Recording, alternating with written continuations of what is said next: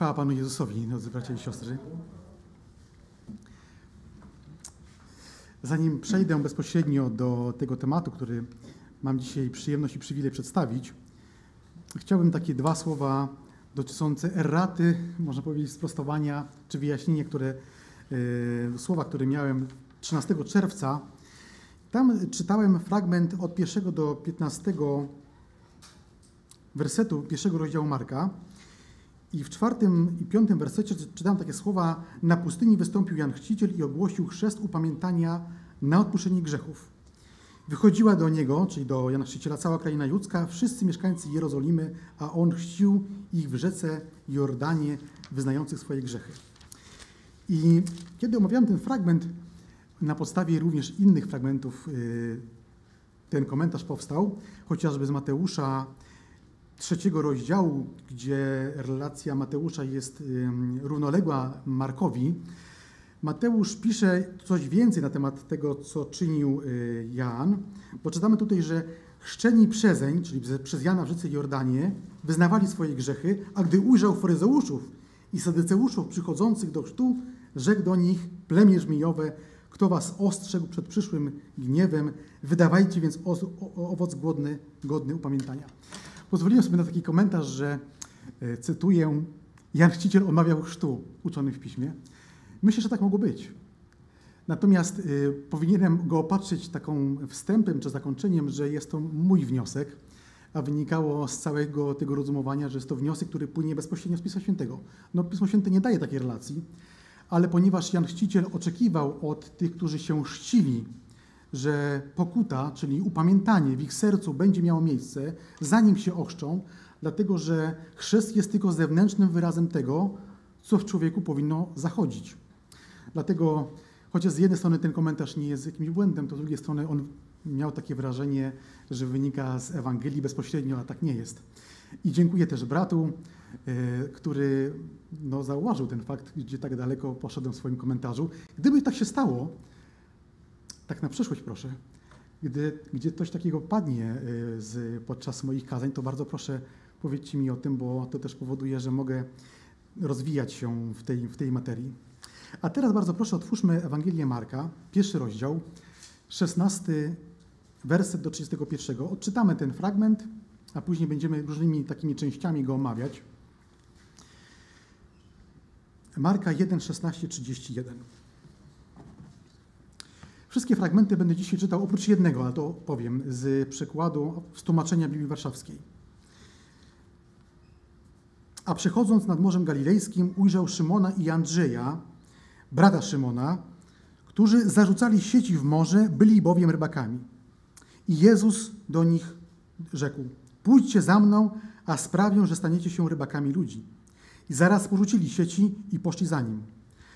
A gdy postąpił nieco dalej, ujrzał Jakuba, syna Zebedeusza oraz brata jego, Jana, którzy byli w łodzi i naprawiali sieci. I zaraz powołał ich, a oni, pozostawiwszy ojca swego Zebedeusza z namiestnikami w łodzi, poszli za nim. I weszli do Kafarnaum i zaraz w sabat wstąpił do synagogi i nauczał. I zdumiewali się nad jego nauką, gdyż nauczał ich jako moc mający, a nie jak uczeni w piśmie. A był w synagodze człowiek opętany przez ducha nieczystego, który krzyczał, mówiąc: Cóż mamy z tobą, Jezusie Nazareński? Przyszedłeś nas zgubić?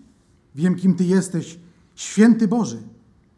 A Jezus zgromił go, mówiąc: Zamilknij i wyjdź z niego. A duch nieczysty, szarpnąwszy nim i zawoławszy głosem wielkim, wyszedł z niego. I zdumiewali się wszyscy, tak iż pytali się nawzajem: Co to jest? Nowa nauka głoszona z mocą. Nawet duchom nieczystym rozkazuje i są mu posłuszne. I wnet rozszerzyła się wieść o nim wszędzie po całej okolicznej krainie galilejskiej. I zaraz po opuszczeniu synagogi przyszli z Janem i Jakubem do domu Szymona i Andrzeja, a teściowa Szymona leżała w gorączce i zaraz powiedziano mu o niej i przystąpiwszy ujął ją za rękę i podniósł ją i opuściła ją gorączka i usługiwała im. Ten fragment dzisiaj zajmie nas przez chwilę naszych rozważań. Widzimy tutaj na samym początku, jak Pan Jezus powołuje e, Szymona i Andrzeja oraz brata e, Jana i Jakuba. I w równo- w równoległym sprawozdaniu ewangelicznym z Jana z pierwszego rozdziału 35 do 41 wersetu dowiadujemy się, że nie było to pierwsze spotkanie Pana Jezusa z tymi braćmi, z tymi rybakami, bo już wcześniej widzieli się z nim przy okazji, kiedy Pan Jezus przyszedł do Jana Chrzciciela. Warto zauważyć, że ci dwaj bracia, ci pierwsi bracia, o których tu tutaj czytamy w Ewangelii Marka, mianowicie Szymon i Andrzej, właśnie zarzucali sieci, a synowie Zebedeusza naprawiali sieci. Pan Jezus znajduje uczniów swoich w miejscu, w którym dzisiaj ludzie, ale myślę, że również ludzie za czasów Pana Jezusa nie szukaliby ludzi wielkich wiary, bo, bo naturalnie szukalibyśmy ludzi wielkich wiary. E, Za czasów Pana Jezusa byłaby to na przykład synagoga albo świątynia, dzisiaj w kościele albo na jakiejś uroczystości religijnej, to byśmy szukali ludzi. Dlaczego w takich okolicznościach? No bo jeśli ktoś swój czas przeznacza, siły i środki, żeby wielbić Boga, to taki prosty wniosek musi być wielkiej wiary, albo w ogóle ją mieć. Tymczasem Jezus wychodzi do ludzi, którzy zajmują się prostymi rzeczami, swoją pracą. Jedni naprawiają sieci, drudzy zarzu- zarzucają. Nawet Mateusz, który, e, którego Pan powołuje, też się zajmował pracą i to haniebną pracą z punktu widzenia Żydów, bo pobierał właśnie podatki dla Rzymian. Ale Pan Jezus powołuje ludzi, którzy są zajęci prostymi rzeczami i wiemy, że wszyscy uczniowie Pana Jezusa to w zasadzie prości ludzie z ludu. Królestwo Boże reprezentowane przez Pana Jezusa to królestwo, które nie jest ustanowione rękami ludzkimi. To królestwo, które nie opiera się na ludziach i nigdy nie będzie się opierać na ludziach. Y, Jest, nie jest oparte o ludzi wielkiej władzy, o ludzi wielkich talentów, o ludzi wielkich, y, jeśli chodzi o majątności, czy bogactwa, czy wybitnych jednostkach. I w Piśmie Świętym ta myśl jest przez cały Stary i Nowy Testament, ale ja chciałem pokazać dwa miejsca tylko w Starym i Nowym Testamencie, które podkreślają to, jak na tą sprawę, czym wsparte jest Królestwo Boże, widzi Bóg. Czym w ogóle wsparte jest każde dzieło Bo- Boga.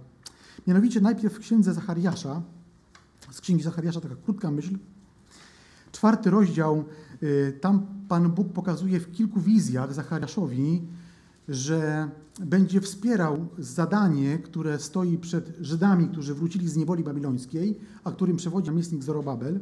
I w wersecie szóstym czytamy znamienne słowa Boga, które odnoszą się do każdego dzieła Bożego. Wtedy on, posłaniec Boży, powiedział, mówiąc do mnie, czyli Zachariasza, takie jest słowo Jahwe Pana do Zorobabela, nie dzięki mocy, ani dzięki sile, lecz dzięki mojemu duchowi to się stanie, mówi Jahwe Pan zastępów. A Paweł rozwija bardzo podobną myśl w liście do Koryntian. To jest y, pierwszy rozdział listu do Koryntian, pierwszego listu. Też ten fragment odczytamy. Tam pod koniec apostoł Paweł y, odnosi się do Koryntian, mówiąc o tym, co jest źródłem dzieła zbawienia i jakie są tego przejawy tego dzieła zbawienia. Werset 26, 27, 29 i 31. Przypatrzcie się zatem sobie, bracia. Kim jesteście według powołania waszego?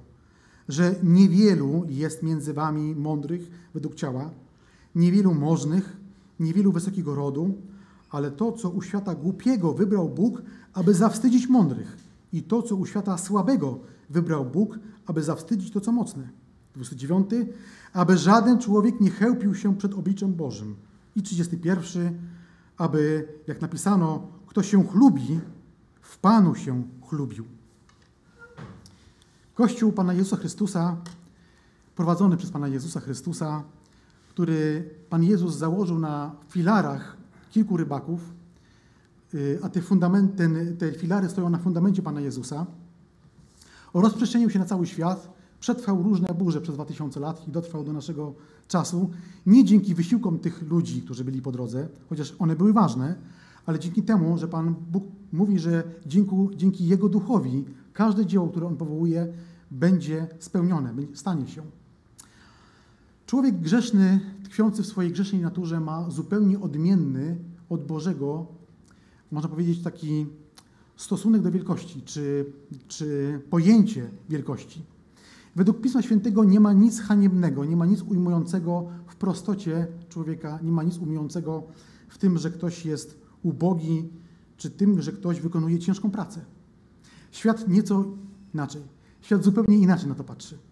Na przykład yy, takich kilka przykładów, jakich Bóg powoływał. Mojżesz pasał owce teścia, a nie nawet nie swoje, przez 40 lat. I w którymś momencie w krzewie gorejącym objawił mu się Pan Jezus Chrystus, Bóg Syn, i powołał go do wielkiej pracy, do wielkiego wyzwania, jakim było wyprowadzenie z imperium egipskiego kilku milionów ludzi. Następny wielki człowiek, wielki w cudzysłowie, Gedeon, który był najmniejszy w swoim rodzie i tak naprawdę można go streścić, kiedy powołuje go Bóg słowem tchórz, bo tak o sobie sam mówi, to wtedy, kiedy mu się objawił Pan Jezus jako anioł Jahwe, to on potajemnie, po cichu, bo się boi najeźdźców, wyklepuje właśnie y, swoje złoże. I to robi w nocy, żeby nikt go nie podejrzał i mu tego nie zabrał. Następnie Elizeusz orze, pole, jest rolnikiem i Bóg powołuje Eliasza, żeby powołał jako swego następcę właśnie Elizeusza. A apostołowie jedni cerują sieci, a drudzy łowią ryby, jeszcze inny oddaje się haniebnemu zajęciu, jakim jest zbieranie podatków ze swoich pobratymców na rzecz Rzymian. I takich ludzi powołuje Bóg do swojego wielkiego dzieła. Według Pisma Świętego to wszystko, to, o czym tu wspomniałem, takie mm, skromne życie, nawet w ubóstwie życie, nie jest haniebne. Haniebne natomiast jest, według Pisma Świętego, pycha i chciwość. Bo one leżą u podstaw każdego grzechu. Od tego się wszystko zaczyna od samego buntu Adama i Ewy, czy buntu anioła, którego nazywamy szatanem. Oczywiście Chrystus może posługiwać się wielkimi ludźmi, którzy są niezwykle utalentowani, chociaż talenty też są od Boga, czy wiele w swoim życiu osiągnęli, na przykład pozycję społeczną czy majątności, chociaż to też jest za przyzwoleniem Bożym, Bóg może się takimi ludźmi posługiwać. Ale czy to chodzi o tych, którzy są mali w oczach tego świata, czy o wielkich, to tak czy inaczej wszyscy potrzebują, żeby Bóg ich przemienił serca tych ludzi, żeby mógł się nimi posługiwać. Dlatego, że bardzo łatwo wpadamy w pychę, kiedy widzimy, że coś nam wychodzi, tak naprawdę nie nam, tylko Bóg albo temu błogosławi, albo pozwala, żeby takie czy inne okoliczności nam sprzyjały. Też to Pismo Święte pokazuje, że niektórych ludzi, których Bóg powołał z takich nizin społecznych, a doszli do wielkich rzeczy, mam tu na myśli Saula, jeśli nie szli za Panem Bogiem cały czas i nie trzymali się Jego przykazań, no to upadł jeszcze niżej niż wcześniej był.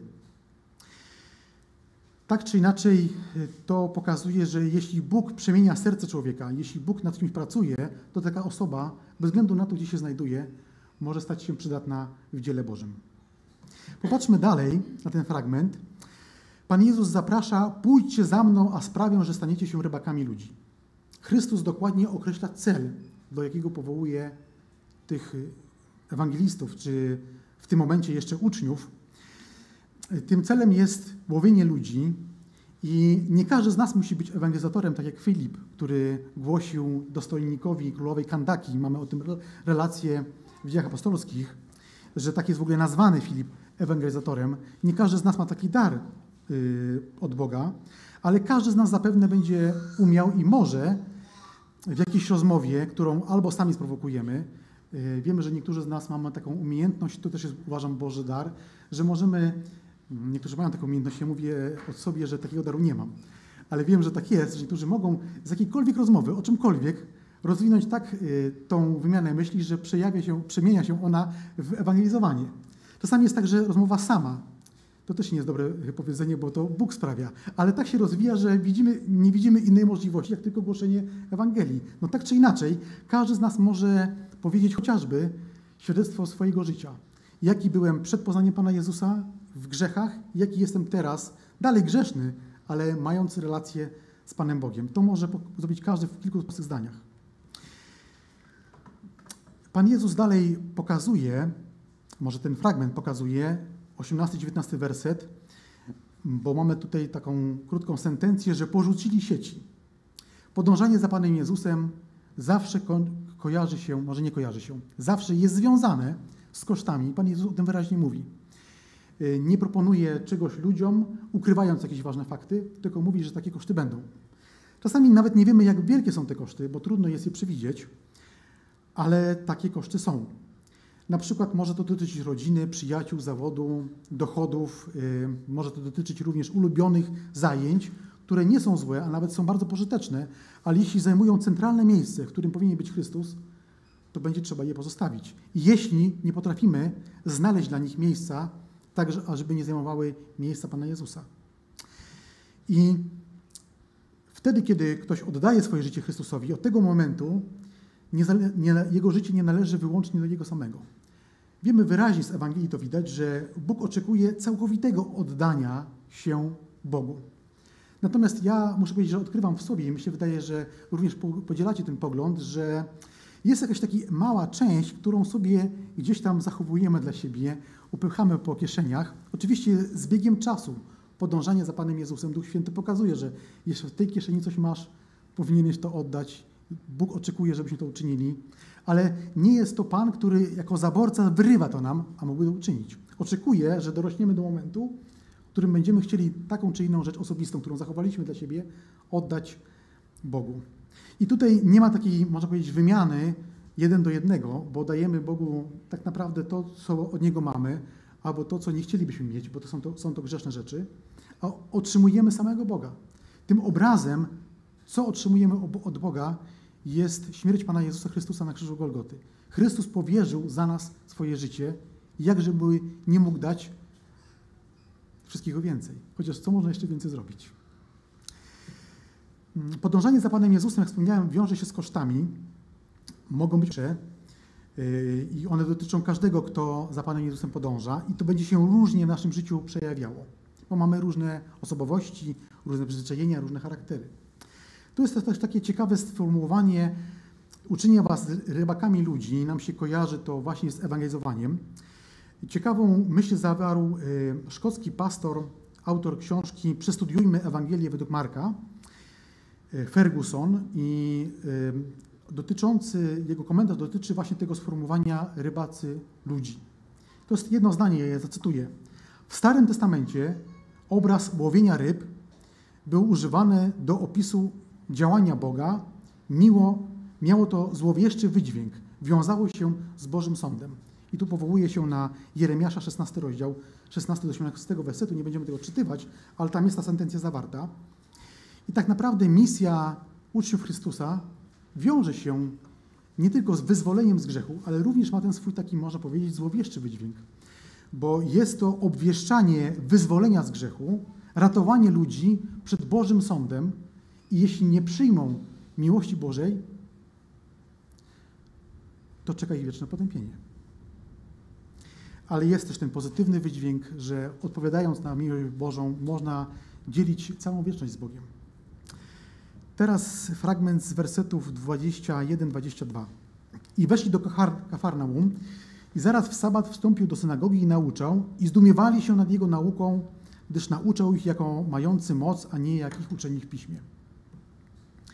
Mamy tu taki szczegół. Marek nam pokazuje, że przez jakiś czas Pan Jezus uczynił z Kafarnaum, można powiedzieć, taką swoją główną kwaterę, bo w drugim rozdziale Ewangelii Marka, w pierwszym wersecie czytamy, że Marka. Znowu po kilku dniach przyszedł do Kafarnaum i usłyszano, że jest w domu. Łukasz podobnie pisze o tym, że Pan Jezus odszedł z Nazaretu, którym się go zamordować, bo mówił dla nich zbyt wywrotowe e, myśli, odnosząc pisma natchnione do siebie. Pan Jezus udaje się do Kafarnaum i tam przez sabaty naucza. To określenie sabaty nie tylko oznacza cykliczny E, siódmy dzień tygodnia, który następuje bardzo cyklicznie, ale to słowo sabaty również odnosi się do cyklicznych świąt, które również były wolne od pracy. I ten szczegół może taki nie jest najważniejszy, ale Pan Jezus na jakiś czas osiada, można powiedzieć, w Kafarnaum. Pozwólcie jeszcze, że o kilka słów powiem o synagodze. W internetowym komentarzu biblijnym Bible Later y, tak się nazywa ten komentarz, czytamy o y, synagodze. Budynek, w którym odbywają się zgromadzenia żydowskie, formalne miejsce zgromadzenia Żydów, aby tam się razem modlić, wysłuchać czytania wykładów Pism Świętych. Zgromadzenia tego rodzaju odbywały się w każdy dzień sabatu i święta. Synagogi wydają się datować swoje pochodzenie od niewoli babilońskiej. Wtedy nie było świątyni, więc musieli gdzieś razem się spotykać. Wtedy mogły one powstać. W czasach Jezusa i apostołów każde miasto, nie tylko w Palestynie, miało swoją synagogę. Również miasta, które były pogańskie na terenie Rzymu, miały swoje synagogi. Wtedy, kiedy była wystarczająca ilość Żydów, to one powstawały, nawet wiele synagog w jednym mieście. Ostatnie zdanie tego komentarzu brzmi, że w synagogach y, również dokonywano procesów i wymierzania kar. Pan Jezus zapewne również miał zwyczaj od młodości razem z y, ojczymem, można powiedzieć, chodzić z Józefem do synagogi, ponieważ było to miejsce kultu Boga, było to miejsce, w którym kształcono się w pismach, ale było to również miejsce, w którym Żydzi mogli razem się zbierać i kultywować swoją tradycję. Y, mówię o tym specjalnie, używając słowa tradycja, bo bardzo często nam się kojarzy słowa tradycja negatywnie, ale ono tak naprawdę ma, ma podwójny wydźwięk. Są dobre tradycje i są niedobre tradycje. Co jest dobrą tradycją? Naszą tradycją jest to, że spotykamy się w niedzielę o 10. Jest to forma tradycji. To, że charakter naszych spotkań jest taki, że śpiewamy pieśni, w odpowiednim momencie jest czytanie Pisma Świętego, później jest modlitwa, później jest słowo, później są, znowu są pieśni, jakieś ogłoszenia i koniec, tak? Jest to pewne też pewna tradycja i ona ma swój pozytywny wydźwięk. Trzymamy się tego planu. Oczywiście tradycja może mieć też swój negatywny wydźwięk, bo ma negatywne jakby źródło. Natomiast y, tam kultywowali także, także Żydzi w synagogach swoje, swoją kulturę, można powiedzieć. Podczas zgromadzenia Żydów czytano to, czyli pięć ksiąg, ale również y, księgi proroków. To są, y, w tamtych czasach były to księgi od Jozułego do księgi królewskiej między Izajasza a Malachiasza. I zwyczajem było, że ktoś z miejscowych czytał fragment, objaśniał, albo też ktoś z przyjezdnych czytał fragment i objaśniał. Y, takim dowodem na to, że tak było, mamy apostoła Pawła, który jak gdzieś przyjeżdżał do nowego miejsca, do nowego miasta, głosił właśnie Chrystusa, zaczynając od synagogi. I bardzo często proszono go, żeby jako znamienity gość, jako faryzeusz coś powiedział, no i wtedy głosił Ewangelię. Z różnymi skutkami, jak wiemy, z różnymi skutkami dla siebie. Tutaj o tym sabacie czytamy, że w tym, w tym razem Pan Jezus nauczał i ludzie zdumiewali się, o tym mówi 22 werset, jego nauką, gdyż nauczał ich jako moc mający, a nie jak uczeni w piśmie. I ten fragment 22 y, wersetu za chwileczkę umówię, ale przy okazji wersetu 27, bo one są bardzo podobne i wtedy będzie łatwiej je omówić. Ale teraz przejdźmy proszę do 23 wersetu i do 28, może je przypomnę pokrótce. A w synagodze był człowiek opętany przez ducha nieczystego, który krzyczał mówiąc Cóż, cóż mamy z Tobą, Jezusie Nazareński? Przyszedłeś nas zgubić? Wiem, kim Ty jesteś, świętym Bożym. A Jezus zgromił go, mówiąc: Zamilknij i wyjdź z niego. A duch nieczysty szarpnął przy nim i zawoławszy głosem wielkim, wyszedł z niego. I zdumiewali się wszyscy tak, iż pytali się nawzajem: Co to jest? Nowa nauka głoszona z mocą. Nawet duchom nieczystym rozkazuje i są mu posłuszne, i wnet rozeszła się wieść o nim wszędzie po całej okolicznej krainie galilejskiej. Śledząc ten fragment, zapewne zauważyliśmy, że w synagodze znajdował się człowiek opętany przez złego ducha. I chociaż, tu zaznaczę, nie ma tego bezpośrednio w Ewangeliach, ale szukając różnych materiałów i sam się nad tym fragmentem zastanawiając, tak sobie pomyślałem, co było z tym zgromadzeniem nie tak że oni czytali pismo natchnione przez Ducha Świętego, śpiewali pieśni, wykładali te, te pismo, wielbili Boga, a ten duch czuł się dobrze wśród ich zgromadzenia. Czy czasem w tych sercach tych ludzi nie było to tylko i wyłącznie właśnie czysta tradycja? Czy y, oni w sposób żywy wielbili Boga, czy po prostu no, to było zwyczajem, przychodzili, robili swoje i wychodzili za drzwi? Jeśli tak było, to jest to też również przestroga dla nas. Ten duch w jakiś sposób zachował pozory, nie ujawniał się, pomimo tego, że tam Bóg był wymieniany, ale do momentu, w którym Pan Jezus zaczął przemawiać. Widać, że Pan Jezus z taką mocą przemawiał, że nie tylko ludzie byli zdumieni, ale duchy poruszone. I stąd też jego reakcja. Niektórzy krytycy Ewangelii zrównują e, choroby psychiczne z tym, że ewangeliczni, ewangeliczni sprawozdawcy mylili się i te choroby za, brali za opętanie. Tak nie jest. Nowy Testament bardzo wyraźnie rozgranicza chorobę od opętania. Demon przejmuje władzę nad człowiekiem do tego stopnia, że może za niego mówić, jak mamy w tym przypadku, tak że opętany traci wolę nad, nad sobą. Zresztą będziemy mieli takich kilka przypadków dalej, kiedy będziemy, jak Bóg pozwoli, ten fragment jeszcze Ewangelii omawiać dalej w kolejnych tygodniach. Tak czy inaczej przejmuje nad nim kontrolę i mówi ten zły duch, cóż mamy z Tobą, Jezusie Nazareński, przyszedłeś nas zgubić, wiem kim Ty jesteś, święty Boży. I słowa te zaświadczają, że demony mają świetną wiedzę, jeśli chodzi o sprawy duchowe. Świetnie wiedzą, jaki autorytet niesie ze sobą Pan Jezus i również wiedzą, jaka ich czeka haniebny koniec.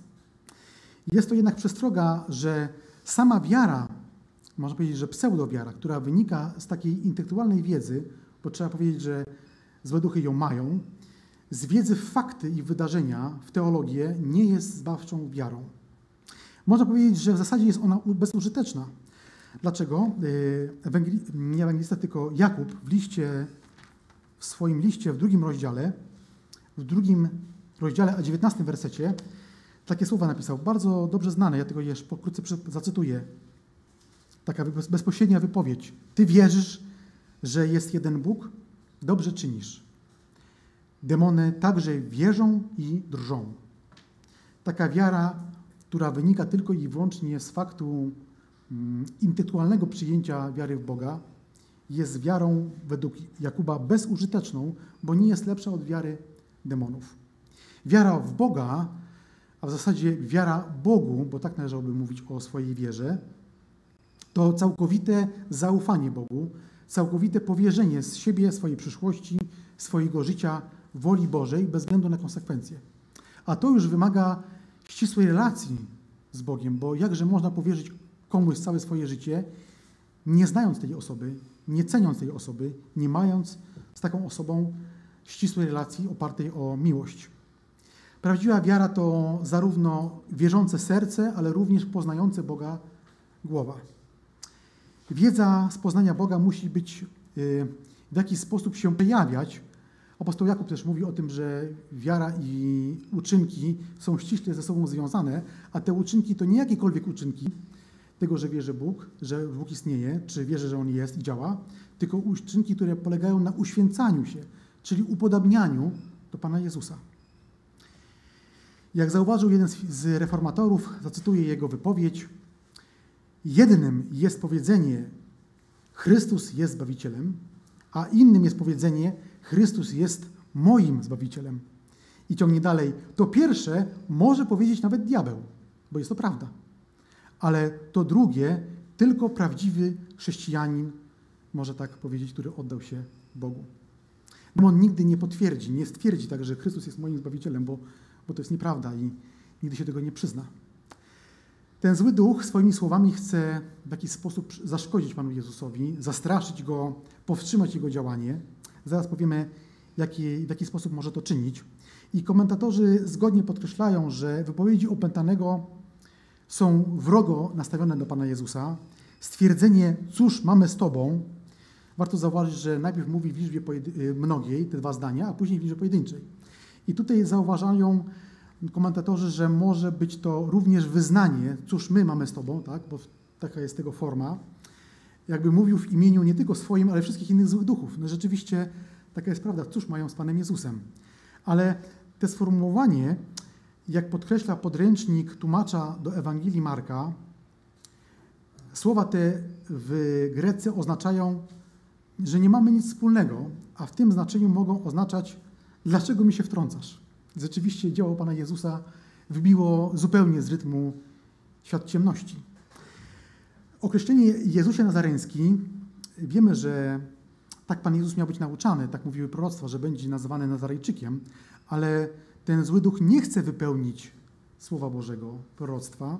Natomiast dobrze sobie zdaje z tego sprawę, bo świadczą o tym yy, ówcześni, ówcześni twórcy, i ówczesny stosunek e, Żydów do Nazaretu, że było to bardzo podłe miasto, pogardzane miasto, więc prawdopodobnie mógł wyjść z założenia, że jeśli Jezusa zdyskredytuje mówiąc o tym, że pochodzi z takiego, no to jakby zmniejszy moc jego słów, co się zresztą nie udało. Następnie y, warto zwrócić uwagę na y, kolejny fragment y, wypowiedzi tego złego ducha. Przyszedłeś nas zgubić. W tym fragmencie, w tej wypowiedzi widać, że demon sobie jest jego końcowy, nieodwołalny los i w moim zrozumieniu jest także w tym zdaniu wiele, wiele przerażenia, bo ono jest w formie pytającej, tak też oddają nasze przekłady ten fragment, tak jakby oczekiwał najgorszego już teraz ze strony Jezusa. Oczywiście to się nie dzieje, Pan, Pan Jezus tego jeszcze nie, nie robi, ale widać, że jest gotowy, że odeśli go do otchłani. Zresztą wiemy, że przy innej okazji też demony prosiły, tylko nie do otchłani. To widać, że drżą przed Panem Jezusem. I używa tu z tego takiej frazy święty Boży. Przymiotnik święty w Starym Testamencie jest używany jako tytuł Boga, który pokazuje, że Bóg jest całkowicie oddzielony, bo to oznacza słowo święty, oddzielony od reszty stworzenia. Jako stwórca, między nim jako stwórcą, a resztę stworzenia, aniołami, ludźmi i całą materią, można powiedzieć, jest taka przepaść, że nie da się jej niczym wypełnić. Tak niezwykle wzniosły jest Bóg.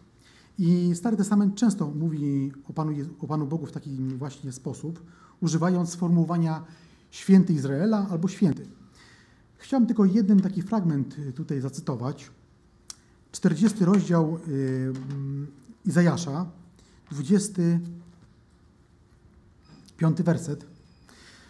Tam w tym 40 rozdziale Bóg y, przez cały ten rozdział pokazuje, jaki jest niezwykle wzniosły, potężny, Jego wielkie dzieła, Jego wielkie moce, które przejawiają się w dziele, w Jego dokonaniach.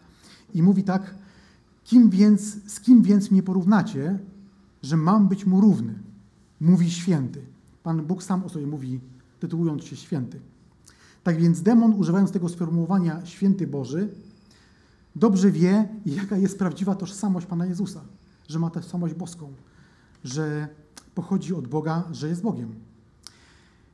Z przykrością trzeba stwierdzić, że demon daje temu wyraz, a przez całe życie czy misję Pana Jezusa kiedy Bóg wyraźnie dawał tego dowody, że Pan Jezus jest Mesjaszem i powołanym przez Niego do zbawienia ludzkości i że jest Bogiem, wielu ludzi w Niego nie uwierzyło. To jest mm, taką smutną e, rzeczywistością, że ludzie nie wierzyli to, co widzieli, a sam zły duch daje temu świadectwo.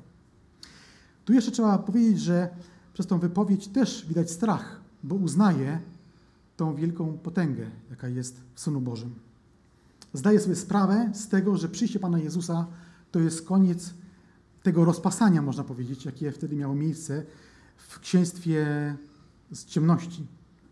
Zły duch, świadomy swojej winy, jest przerażony i oczekuje no, ostatecznego skarania go. Pan Jezus w bardzo prosty sposób zamyka mu usta i nakazuje, aby zły duch wyszedł z tego człowieka.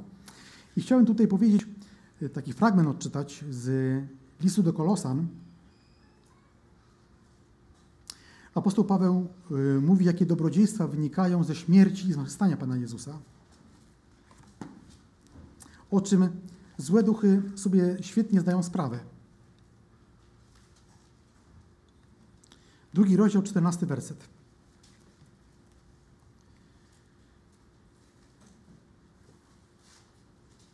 Chodzi o Pana Jezusa rozbroił nadziemskie władze i zwierzchności, może wcześniej czternasty, wymazał obciążający nas list dłużny, który się zwracał przeciwko nam ze swoimi wymaganiami i usunął go, przybiwszy do krzyża. Rozbroił nadziemskie władze i zwierzchności i wystawił je na pokaz, odniósłszy w nim, czyli w krzyżu, tryumf nad nimi.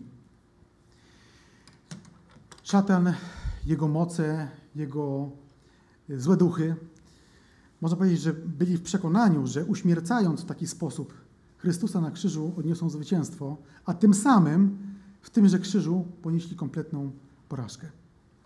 Pan Jezus mówi: zamilknij i wyjdź z niego, daje dowód swojej władzy nad światem y, złych duchów. I co ciekawe, y, nie słucha, co ten, co ten zły duch ma do powiedzenia, chociaż mówi w tym momencie prawdę, święty Boży, Więc to jest, y, można powiedzieć, pozytywne, prawdziwe świadectwo Panu Jezusie, ale Pan Jezus nie przyjmuje świadectwo o złego ducha. Każe mu zamilknąć, gdyż Chrystus ma świadectwo od Ojca. Chrystus ma świadectwo od Ducha Świętego. Poza tym kolejne dni, kolejne tygodnie, lata będą świadczyć o tym, kim On jest, więc nie potrzebuje, żeby złe duchy składały o Nim świadectwo. I w zasadzie ten motyw jest powtarzalny. Zawsze Pan Jezus zamyka im usta, oni już milczą, to wskazuje jaką wielką moc. Tylko słowo. I, kazuje, i nakazuje wyjść. Po drugie, Pan Jezus, jestem przekonany, że zdaje sobie z tego sprawę, że ten argument, może inaczej, ta myśl, którą wyraża demon, może być w przyszłości, i wiemy, że jest wykorzystywany przez oponentów Pana Jezusa, jako taki pseudoargument, że Pan Jezus wypędza demony mocą księcia demonów. Wiemy, że to Panu Jezusowi zarzucano, więc można powiedzieć jak najszybciej zamyka demonom usta. 27 i przy okazji tego 27 obiecałem, że również powrócę do 22 wersetu, więc odczytajmy ten fragment. I zdumiewali się wszyscy, tak iż pytali się nawzajem, co to jest? Nowa nauka głoszona z mocą? Nawet duchom nieczystym rozkazuje i są mu posłuszne. I 22 przypomnę, i zdumiewali się nad jego nauką, gdyż nauczał ich jako moc mający, a nie jak uczeni w piśmie. Zwyczajowo nauczanie rabinów polegało na tym, że nawzajem się cytowali, używali jeden drugiego jako autorytetu do podtrzymania swoich myśli. Tak więc można powiedzieć, że takie towarzystwo wzajemnej adoracji, podpierając siebie własnymi myślami, ale odwołali się też do, do Talmudu, czyli ustnej takiej tradycji wykładania pisma. Sięgali do tego, co już wcześniej rabini opracowali. Tłumaczyli, tłumaczyli fragmenty pisma, nawiązując już do ustalonych tradycji i zwyczajów. Nauczanie Pana Jezusa było inne.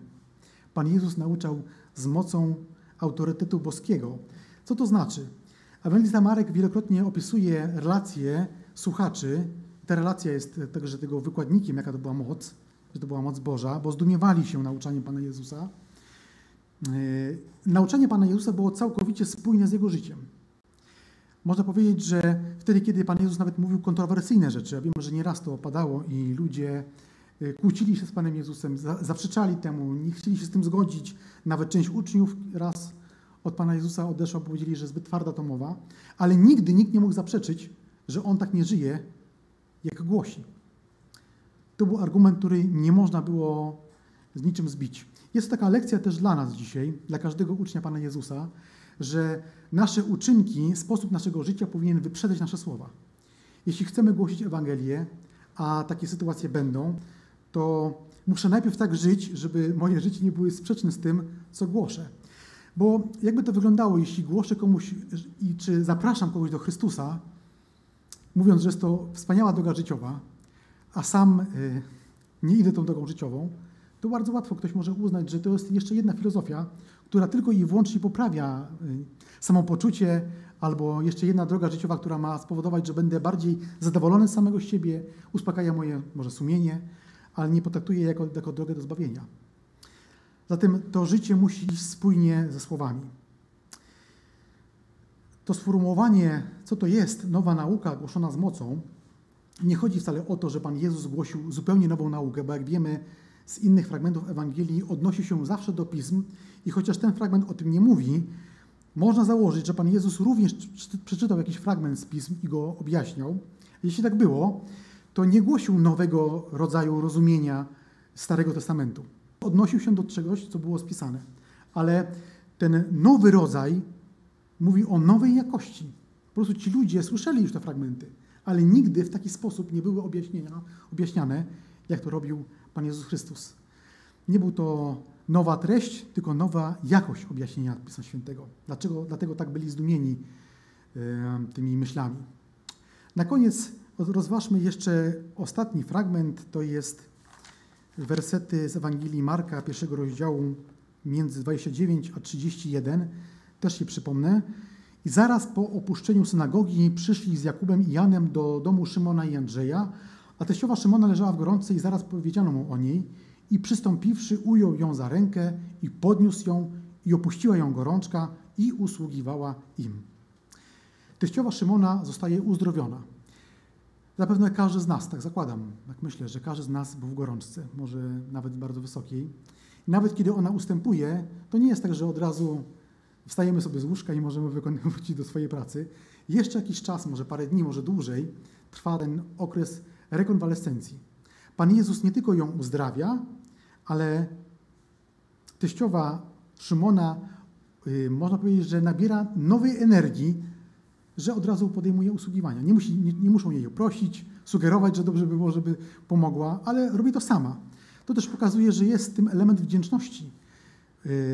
Pan Jezus uzdrawia ją, ona ma mm, nowego ducha, nową siłę do tego, żeby usługiwać i robi to z wdzięcznością.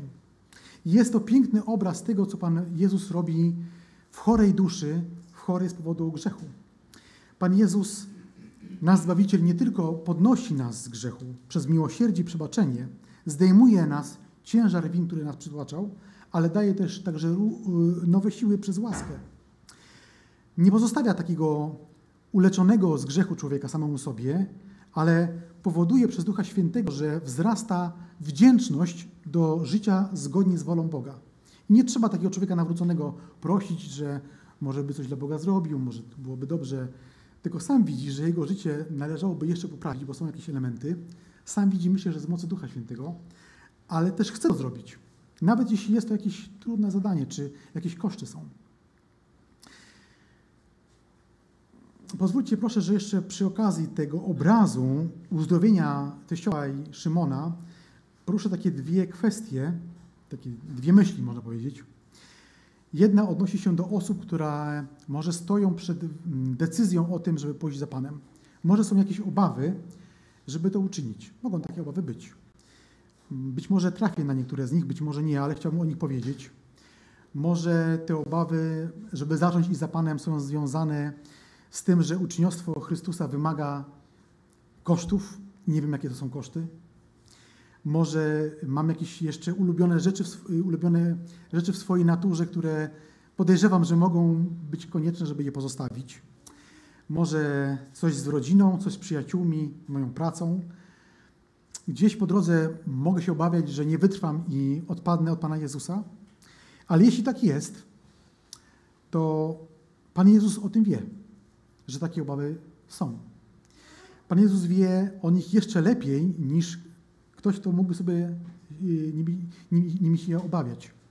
Dobrze sobie z tego zdaje sprawę i Chrystus wycierpiał krzyż i przez to również podaje, daje pośrednika czy poręczyciela Ducha Świętego, bo Pan Jezus nie umierał tylko po to, żeby wskazać drogę do zbawienia, ale również chętnie pomaga każdemu, kto na tą drogę wchodzi.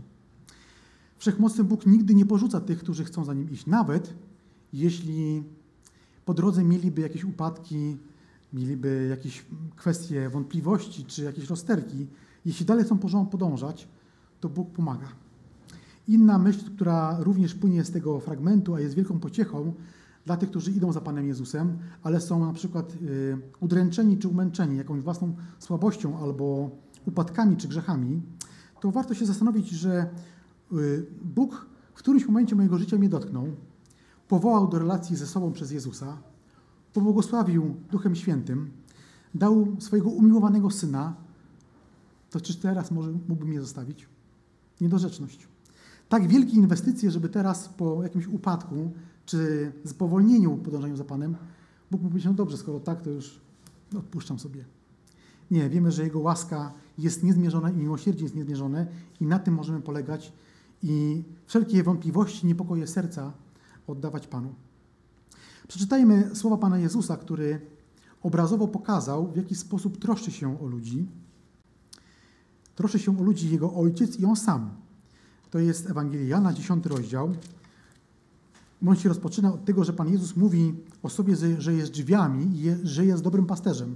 Zresztą do tego fragmentu również nawiązuje trochę, nawet bardzo, może tak powiem, w setny, setny psalm, który dzisiaj czytał brat Łukasz, i na sekundeczkę powrócę do tego psalmu, bo jest tu mowa o tym, że Bóg jest, zajmuje się trzodą swojego pastwiska i jest bramą dla tych, którzy wchodzą na to pastwisko. I Pan Jezus mówi o sobie, że jest bramą dla owiec i że jest dobrym pasterzem. Z bratem Łukaszem nie, umawiali, nie umawialiśmy się, ale tak, tak to się złożyło. I chwała Bogu. I Pan Jezus w tym dziesiątym rozdziale Jana, powracam teraz do Jana, w wersecie 27 do 30 yy, mówi, jak Bóg Ojciec i On sam się troszczy o swoje owce. Moje owce głosu mojego słuchają, ja znam je, a one idą za mną i ja daję im żywot wieczny i nie zginą na wieki i nikt nie wydrze ich z mojej ręki. Ojciec mój, który mi je dał, jest większy od wszystkich i nikt nie może wydrzeć ich z ręki Ojca. Ja i Ojciec jedno jesteśmy.